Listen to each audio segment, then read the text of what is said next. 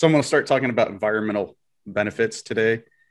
And so the first thing I'm going to have you guys do is answer a question.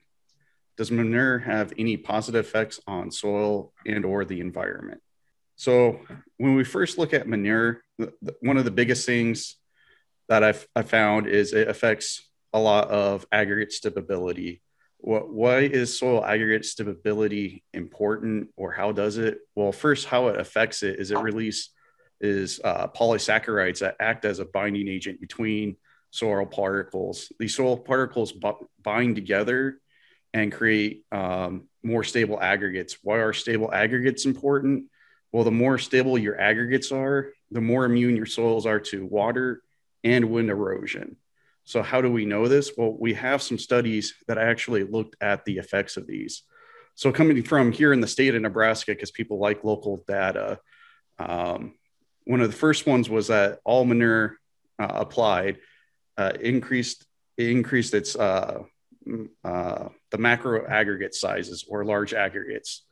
Well, why why is that important? Well, when you have larger aggregates, you're going to have to require more force from your water moving through your field to actually erode it out of its place. But think on the reverse of that. We aren't just facing water issues. We also, in Nebraska, we have high winds. So when you have larger aggregate sizes, you have to have more of a wind power or wind speed to remove those.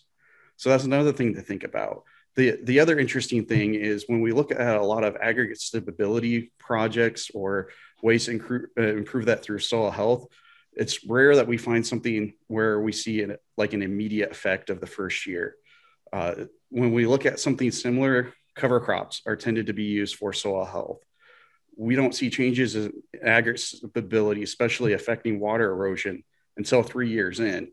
And right here, we have a study from Nebraska where we're showing a result within two weeks and it persists through the year. So that's actually really important, nice benefit from manure. And so when we look at some actual data, um, this is looking at using compost feedlot. Uh, the first part um, of this graph, when we, especially when we look up at the top, we're seeing a decrease um, in sediment loss uh, where we have bare soil versus when we have the sediment loss. But another important part is we're seeing a decrease in runoff. So why is this important? Well, one, it means that our soil is staying in place. Two, it means that we're getting more of that water entering into our soils. So, so there's multiple benefits from that. Uh, besides keeping it uh, that water out of streams where maybe it's carrying something we don't want it, we're getting and keeping it into our fields. This can also help when we think about large size, when we start expanding to think about our watershed sizes.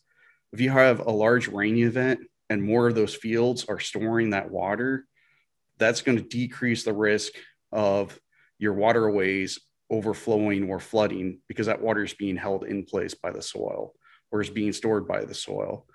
Um, and this this was done uh, about two weeks after application. And then they came back five years later and remeasured the uh, parameters, and you can still see that there was less sediment lost when they did the rainfall simulation, uh, when no compost was present versus when they composted it. And then when we look at runoff, once again, the the gap's not as nice as it was, but the, you're still seeing a lot more runoff when you don't have manure present versus when you do have it present. When we look on the flip side of that coin, uh, there's a study from, it's a very old one, it's from 1974 out of Kansas State, where they're looking at wind erosion. And um, I'm located in the south central part of the state. This year, we're facing a drought. So there's been a lot of wind erosion in my area of the state. And you think back in 2017, there was another very dry fall where we had a lot of wind erosion. And so what they were looking at in this study was they were applying about 16.7 tons of manure per acre. They measured uh, using a wind tunnel. So it wasn't that they were measuring through the years, they were artificially creating the wind. They saw after two days of the application where they applied manure, they saw less erosion loss to wind forces and that soil was held in its place. And then they came back at day 234 and that effect was still present where they applied manure, that soil was being held in place.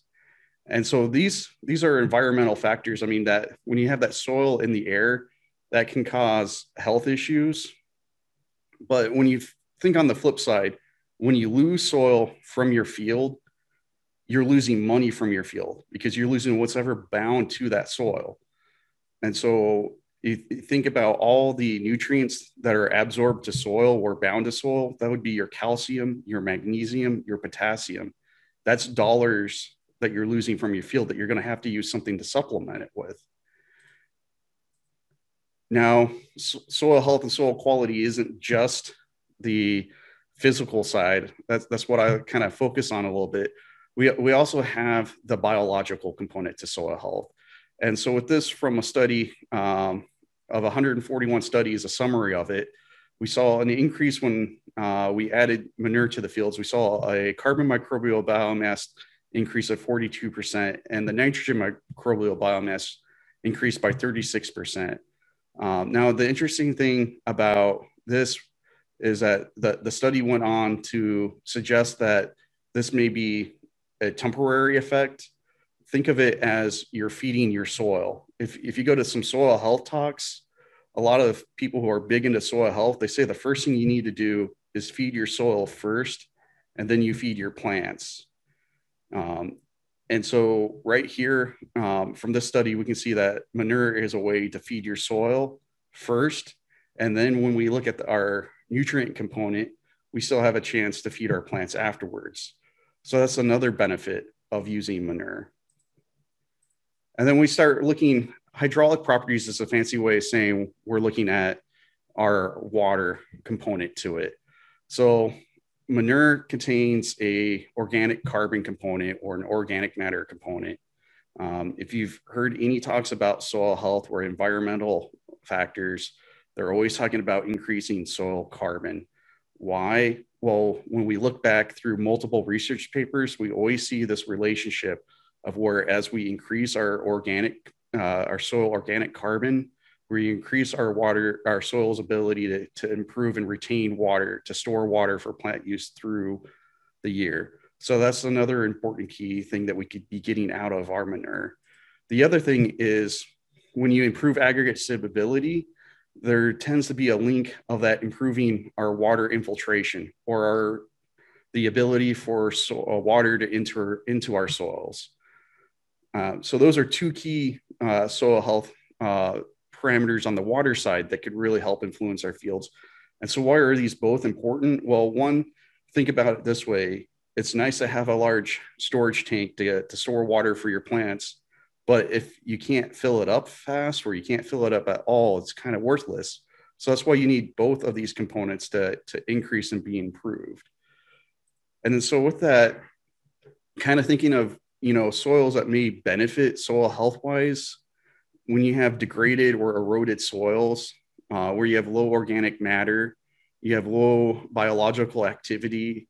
And one of the ways you could test for biological activity is look for, you know, your insect activity in your soils. Do you have a lot of earthworms or not a lot of earthworms? That might that's a simple test to kind of look to see if you have low biological activity in your soils. Um, are your fields uh, commonly experiencing um, ponding or drown out? Where you can improve from those benefits of water entering into your soil and being stored in your soils. And then there's there's other things, you know, like do you have non-irrigated corners on your fields? We have a lot of irrigation in the state. Uh, those non-irrigated corners could even benefit from having manure applied to them, especially in storing water throughout the season. They're not going to get the irrigation events that rest of that field has. And then the last one I have up there, um, I know in my area, I see a lot of corn stalks baled.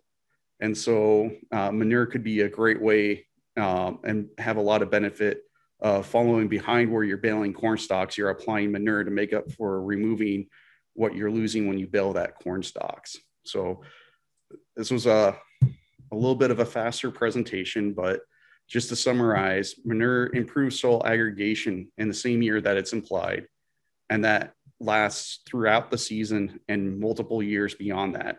Manure can reduce both wind and water erosion. Um, that's another very important part. We see an increase in soil microbial biomass when you apply it, and it has the potential to improve water recharge and storage. So with that, if you have any questions, thank you for listening to my presentation and my contact information is up on the screen.